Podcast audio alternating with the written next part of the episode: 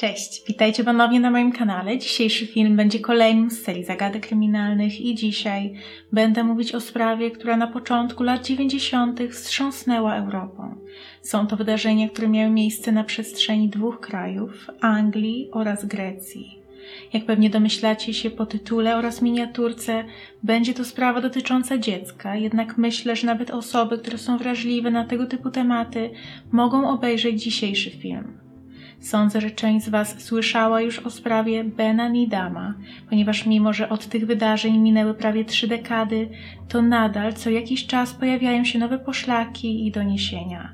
Jeśli więc chcielibyście poznać tę sprawę lub dowiedzieć się więcej na ten temat, to zapraszam do oglądania.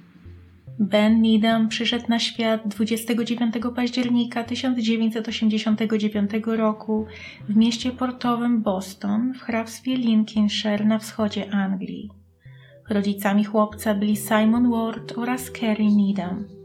Para była bardzo młoda, gdy syn się urodził. Kobieta miała zaledwie 17 lat, ale od początku byli zdeterminowani, żeby wspólnie wychować go najlepiej jak potrafią. Mimo obaw, jakie miała Carrie w ciągu kolejnych miesięcy, bez dwóch zdań udało jej się stanąć na wysokości zadania i dobrze radziła sobie w roli matki. Ben był jej całym światem. Dziadkami Bena od strony matki byli Eddie i Christine Needham. Para od pewnego czasu zmagała się z problemami finansowymi i życie w Anglii z roku na rok wydawało się coraz bardziej ponure. W wakacje 1990 roku postanowili pojechać na krótki wyjazd na grecką wyspę Kos, która jest częścią jednego z archipelagów na Morzu Egejskim niedaleko wybrzeża Turcji. Ich odczuć po przyjeździe na miejsce i spędzeniu tam kilku dni nie da się opisać inaczej niż miłość od pierwszego wejrzenia. Zakochali się w tym miejscu, które przecież tak bardzo różniło się od ojczyzny.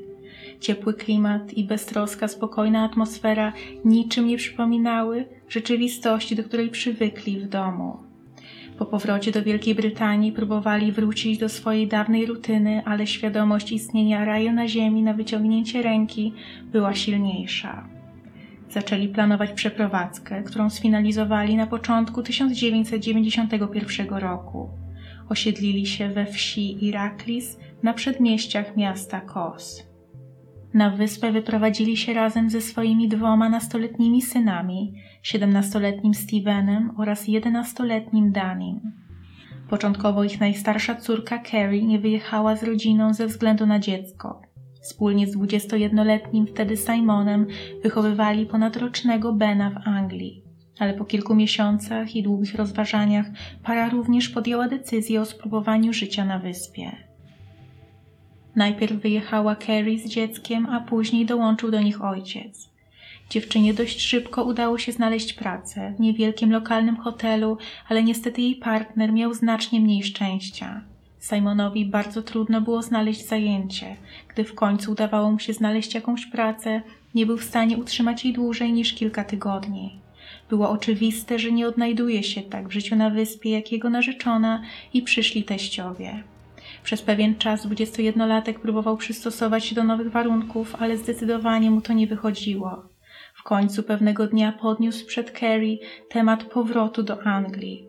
Wiedział jednak, że dziewczyna nie będzie chętna, żeby zostawić życie, które tu ułożyła, pracę, w której dobrze się odnajdywała i ponownie przeprowadzić się tysiące kilometrów z małym dzieckiem.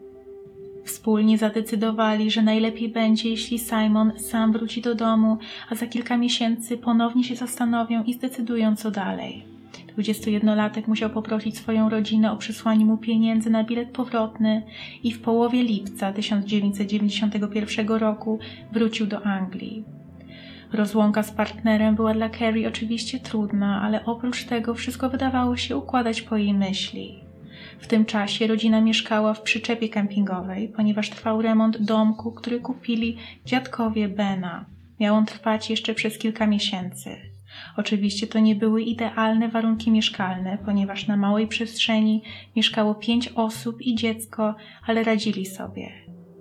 Dni następujące po wyjeździe Simona były bardzo spokojne, ale jak później miało się okazać, była to jedynie cisza przed burzą. Choć początkowo nic na to nie wskazywało, 24 lipca 1991 roku miał zmienić życie rodziny Needham na zawsze. Carrie jak zwykle rano wyszła do pracy w hotelu i zostawiła syna pod opieką dziadków. Ben kilka dni później miał skończyć rok i dziewięć miesięcy. Przed południem w przyczepie została tylko babcia, Christine oraz jej najmłodszy syn Danny, ponieważ Eddie i ich starszy syn pojechali prowadzić renowację domku. Posiadłość znajdowała się w dość odludnej okolicy, dookoła nie było żadnych innych domów. Ten znajdował się na wzgórzu i prowadziła do niego tylko jedna, wąska, nieutwardzona droga. Po południu Christine postanowiła wziąć wnuczka i pojechać zobaczyć postępy na budowie. Gdy dotarli na miejsce, wyjęła Bena z wózka i pozwoliła mu bawić się w ogrodzie. Z tego co wiadomo, chłopiec najbardziej lubił swoje zabawkowe samochodziki i na tę wyprawę wziął kilka swoich ulubionych. Niedługo później wszyscy zasiedli do obiadu. Zaproszony był także znajomy rodziny, który pomagał w remoncie. Posiłek spożywali w nieukończonej jeszcze jadalni i w tym czasie półtoraroczny Ben bawił się wewnątrz domu, ale drzwi były otwarte, dlatego mógł wychodzić kiedy chciał. Po skończonym posiłku dorośli jeszcze przez chwilę rozmawiali, ale w pewnym momencie Christine opanowało uczucie niepokoju. Jej wnuczek zawsze robił sporo hałasu, a w tym momencie było niepokojąco cicho postanowiła wyjść i go poszukać i niestety ziściły się jej najgorsze przeczucia. Chłopca nie było nigdzie w zasięgu wzroku. Jej pierwszą myślą nie było jednak to, że stało się coś złego, ponieważ, tak jak wspomniałam, to miejsce było dość odludne, dookoła nie było żadnych innych domów ani ruchliwych ulic. Nie było także powodu, żeby ktokolwiek, kto nie szedł bezpośrednio do domu ni damów, był w tej okolicy. Dziadkowie zaczęli przeszukiwać obszar kilkuset metrów dookoła domu. Znajdowała się tam tylko jedna droga dojazdowa i pola, przez co dziecko powinno być widoczne nawet z większej odległości. Nie było wielu miejsc, gdzie mógłby się po prostu ukryć. Jeszcze wtedy byli dość spokojni, wiedzieli, że kilkanaście minut wcześniej ich syn Steven pojechał na motorze do sklepu i istniała możliwość, że wziął ze sobą siostrzeńca. Panika zaczęła się dopiero wieczorem, gdy po powrocie do przyczepy okazało się, że Steven wrócił, ale nie ma z nim 21-miesięcznego Bena. Wtedy stało się jasne, że chłopiec albo zgubił się, albo został porwany.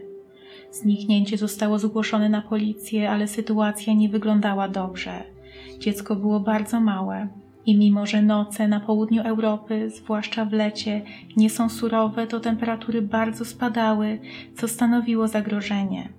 Dodatkowo było wiadomo, że chłopiec nie był dobrze ubrany. Niedługo przed obiadem zmoczył spodenki i babcia wywiesiła je do wyschnięcia na drzewie oliwnym. Co ciekawe jednak, gdy Christine sobie o tym przypomniała i poszła po nie, okazało się, że zniknęły. Po raz pierwszy zniknięcie Bena zostało zauważone około 14.30, a teraz dobiegała piąta po południu. Carrie była właśnie w drodze do domu z pracy. Na tym etapie była nieświadoma tego, co się stało, nie było bowiem możliwości zadzwonienia do niej. Christine przekazała złe wieści dopiero pod ich tymczasowym domem. Na tym etapie policyjne przeszukiwanie terenu nie przynosiło rezultatów i coraz bardziej prawdopodobna wydawała się opcja o udziale osób trzecich. Niestety, po tylu godzinach dziecko mogło być wszędzie. Dziesiątki łodzi opuszczało kos i na pokładzie jednej z nich mógł być Ben. Szanse na odnalezienie spadały z każdą godziną. Podczas śledztwa popełnione zostało wiele błędów. Przede wszystkim policja długo nie dopuszczała możliwości, że doszło do porwania, dlatego dopiero po kilku dniach zaczęto obserwować lotniska, a do tego czasu chłopiec mógł dawno już zostać wywieziony. Swoją uwagę policja skupiała na rodzinie i rzeczywiście w przypadku zniknięć dzieci najczęściej zamieszany jest ktoś z najbliższego otoczenia. Tutaj skupiano się na przesłuchaniu domowników. I oczywiście jest to logiczne, ale z perspektywy czasu wiadomo już, że był to jeden z największych błędów i coś, co bardzo opóźniło śledztwo. Pierwszym podejrzanym był ojciec chłopca. Spekulowano, że Simon mógł przylecieć na kos, porwać Bena, a następnie wrócić do Anglii. Ale oprócz tego, że 21-latek był w stanie udowodnić, że nie opuszczał Wielkiej Brytanii, to jeszcze nie miał powodu, żeby zabierać swoje dziecko. Był w dobrych stosunkach z Carrie i w każdym momencie mógł przylecieć i ich odwiedzić. Następnie podejrzenia padły na 17-letniego wujka Bena, Stevena, który sam pojechał do miasta, a później do pustego domu w przyczepie, więc jako jedyny zupełnie nie miał alibi na czas zniknięcia dziecka. Nastolatek kategorycznie zaprzeczał. Zbadano dokładnie jego motor i dopiero kilka dni później ostatecznie oczyszczono z podejrzeń. Gdy w końcu wykluczono udział rodziny, zaczęto przesłuchiwać świadków. Osoby pracujące na budowie trwającej u podnóża wzgórza, na którym stała posiadłość Nidamów, przyznały, że w dniu zniknięcia Bena w okolicy pojawił się biały samochód. Był tam po raz pierwszy i nigdy później nie był widziany. Świadkowie przyznali także, że w środku znajdowały się najprawdopodobniej trzy osoby, jedna kobieta i dwóch mężczyzn. Nie było jednak wiadomo, czy na pewno ma to jakikolwiek związek ze zniknięciem chłopca. Warto także dodać, że mimo, że na ten moment to był najlepszy trop, to policja zupełnie go zbagatelizowała. Jak można się domyślać, te wydarzenia bardzo negatywnie wpłynęły na całą rodzinę. We wrześniu 1991 roku Nidamowie musieli wrócić do Wielkiej Brytanii ze względów rodzinnych, ze względu na zły stan zdrowia jednego ze starszych członków rodziny. Carrie wprowadziła się wtedy do mieszkania z Simonem, ale było oczywiste, że nie radzi sobie z traumą po stracie dziecka. Nie minęło długo, zanim sprawa zyskała międzynarodowy rozgłos. Była to jedna z pierwszych tak głośnych historii zaginięć młodych obywateli Wielkiej Brytanii i jak wszyscy wiemy, takich przypadków było później niestety wiele. Po dwóch tygodniach od zniknięcia policja wydała oficjalne oświadczenie, w którym podkreślili, że ich zdaniem chłopiec od dawna nie przebywa już na wyspie. Przez kolejne miesiące i lata napłynęły liczne zgłoszenia od osób twierdzących, że widziały chłopca pasującego do opisu Bena w towarzystwie różnych osób i w różnych częściach Europy. W sumie takich doniesień było ponad 300. W grudniu 1995 roku prywatnemu detektywowi Stratosowi Bakircisowi udało się znaleźć chłopca w wieku około 6 lat z blond włosami, mieszkającego z rodziną romską w obozie w Salonikach w Grecji. Detektyw powiedział greckiej stacji telewizyjnej ANT1, że dziecko przyznało się mu, że zostało oddane, ponieważ jego rodzice go nie chcieli. Policja została poinformowana o podejrzeniu porwania, zatrzymała chłopca i ustaliła, że nie jest to Ben Needham. Mimo, że już tydzień później szef lokalnej policji w oficjalnym oświadczeniu podkreślił, że akt urodzenia chłopca jest autentyczny i że nie ma wątpliwości, że dziecko zostało przekazane pod opiekę romskiej parze ze względu na to, że jego biologiczny ojciec odbywa wyrok w więzieniu, to i tak zapoczątkowało to falę oskarżeń wobec przedstawicieli tej grupy etnicznej ze względu na głęboko zakorzenione w europejskiej kulturze uprzedzenie wobec Romów, to właśnie ta teoria, że Ben został porwany przez kogoś z tej społeczności, stała się najbardziej popularna. Romowie trzymają się na uboczu i kultywują swoją tradycję i zwyczaje, często nie asymilując się w miejscach, w których się osiedlają. Utarł się także stereotyp o tym, że porywają dzieci. Do dziś nie udało się znaleźć żadnego dowodu mogącego potwierdzić to, że w zniknięcie Bena zamieszany jest przedstawiciel społeczności romskiej. Mimo wszystko, z tego co zauważyłam w internecie, trudno jest znaleźć choć jeden artykuł, w którym ta teza nie jest poruszana, a nierzadko nawet przedstawiona w taki sposób, który sugeruje, że taki właśnie los spotkał chłopca. Tego typu mocne założenia są krzywdzące i mogą utrudnić dotarcie do prawdy. Trzeba więc podkreślić, że prawdopodobieństwo tego, że Ben został porwany przez Roma jest takie same, jak to, że dokonał tego ktokolwiek inny. W listopadzie 1998 roku pojawił się kolejny trop. Mężczyzna imieniem John Cookson podczas pobytu na Rodos, wyspie znajdującej się około 160 km drogą morską od Kos, zobaczył bawiącego się na plaży dziesięcioletniego blondyna. Było to jedyne jasnowłose dziecko w swojej grupie znajomych i zdaniem Johna łudząco przypominał zaginionego Bena. Mężczyzna postanowił zrobić mu zdjęcie i nawet zdobył kosmyk włosów do analizy DNA. Wynik testów wykazał jednak, że to nie jest Ben i na potwierdzenie tego rodzice chłopaka z plaży pokazali jego zdjęcia, jak był niemowlakiem. Nie był to jedyny przypadek, w którym w tej sprawie porównywane były próbki DNA. W 2013 roku, po tym gdy w mediach pojawiły się portrety przedstawiające to, jak Ben może wyglądać w wieku 24 lat, zgłosił się młody mężczyzna, łudząco podobny do tego z portretów. Powiedział on także, że nie ma żadnych zdjęć przed drugim rokiem życia, co wydało mu się bardzo nietypowe. To zgłoszenie dało rodzinie Nidam ogromne nadzieje, ale i tym razem wynik badań był negatywny. Ta sprawa jest przykładem tego, jak pozornie niewinny błąd, w tym przypadku pozwolenie dziecku bawić się w miejscu, które wydawało się bezpieczne, miał tragiczne konsekwencje. W śledztwie wystąpiło także wiele błędów, część z nich wynikających z różnic kulturowych między Wielką Brytanią i Grecją. Policja bardzo niepewnie i sceptycznie podchodziła do całej rodziny Nidam ze względu na pewne zachowania, które w większości miejsc na świecie nie były niczym nadzwyczajnym. Między innymi fakt, że Carrie, matka dziecka, powierzyła opiekę babci, a sama na większość dnia chodziła do pracy. Część z lokalnych mieszkańców nie mogła tego zrozumieć i nawet winiła dziewczynę za to, co się stało. Nie wyobrażam sobie nawet, co Carrie musiała czuć, będąc zrozpaczona, że jej dziecko zniknęło i słysząc, że to przez to, że jest złą matką. To, że była pracującą kobietą, nie było nawet jedynym powodem do oceny ze strony śledczych. Również fakt, że ojciec dziecka nie był jej mężem i mieszkał za granicą, było szokujące. Na początku źródłem nieporozumień było nawet imię zaginionego dziecka. To, że nazywał się Ben Steven Needham, sprawiało, że policjanci myśleli, że jego ojcem jest brat matki Steven, ponieważ w tamtych rejonach tradycyjnie synom daje się pierwsze imię po dziadku ze strony ojca, a drugie po ojcu. Rodzina Needham do dziś uważa, że Ben najprawdopodobniej został porwany w ramach procederu nielegalnej adopcji.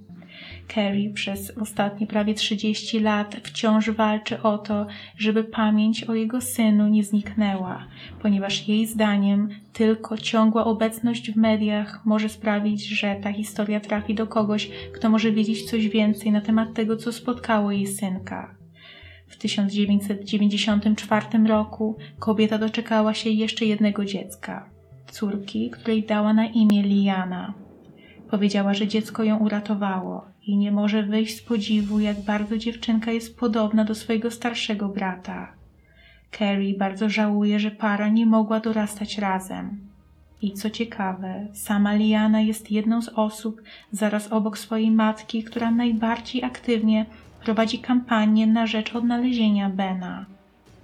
Carrie kilkukrotnie podkreśliła, że jeśli rzeczywiście jej syn wychowuje się w innej rodzinie i jest cały i zdrowy, to ona nie chce go nikomu odbierać. Najważniejsza jest dla niej po prostu świadomość, że wszystko jest w porządku. Najnowsze wieści w tej sprawie pojawiły się niecałe dwa lata temu, ponieważ w listopadzie 2018 roku. I niestety nie były takie, na jakie liczyła rodzina. Pod koniec 2016 roku policja postanowiła jeszcze raz przeszukać teren wokół posiadłości na wyspie Kos. Akcja została nazwana Operacja Ben i tym razem skorzystano nie tylko z pomocy psów tropiących, ale wykorzystano także najbardziej nowoczesne sprzęty do prowadzenia skanów w głąb ziemi. Na początku lat 90. nie były one jeszcze dostępne. Wykopaliska nie przyniosły oczekiwanego rezultatu, ale udało się znaleźć dwa przedmioty, które potencjalnie mogły należeć do zaginionego. Był to kawałek materiału, podobny do tego, z którego wykonane były buty Bena oraz żółty, metalowy, zabawkowy samochodzik, taki jakim bawił się tamtego dnia. Na przedmiotach znaleziono również ślady krwi. Na wyniki badań trzeba było czekać długo, ale w końcu zostały ujawnione. Ślady nie należały do Bena Nidama. Niestety na ten moment to jest wszystko, co jest wiadome w tej sprawie. W międzyczasie pojawiały się inne teorie, ale żadne poparte faktami. Jestem bardzo ciekawa, jakie są Wasze odczucia. Oczywiście zdaję sobie sprawę, że w tym przypadku mogło wydarzyć się wszystko, ale może skłaniacie się w kierunku któregoś z wymienionych rozwiązań, albo przyszło Wam do głowy jakieś zupełnie inne, nowe. Może na przykład uważacie, że to był zwykły wypadek, że Ben zgubił się i po prostu jakimś cudem przez wszystkie te lata jeszcze nie został odnaleziony. Dajcie mi znać w komentarzach. Na koniec przypomnę także, że moje odcinki pojawiają się w formie podcastów na Spotify i innych platformach podcastowych. Linki są oczywiście w opisie. Wiem, że część osób jeszcze tego nie zauważyła, ponieważ nadal dostaję o to pytania. Także możecie mnie słuchać, jeśli macie taką ochotę. Jeśli macie także propozycje o jakichś innych sprawach, mogłabym powiedzieć w kolejnych odcinkach z tej serii, to także dajcie mi znać w komentarzach. A teraz bardzo dziękuję Wam za oglądanie i do zobaczenia. Cześć!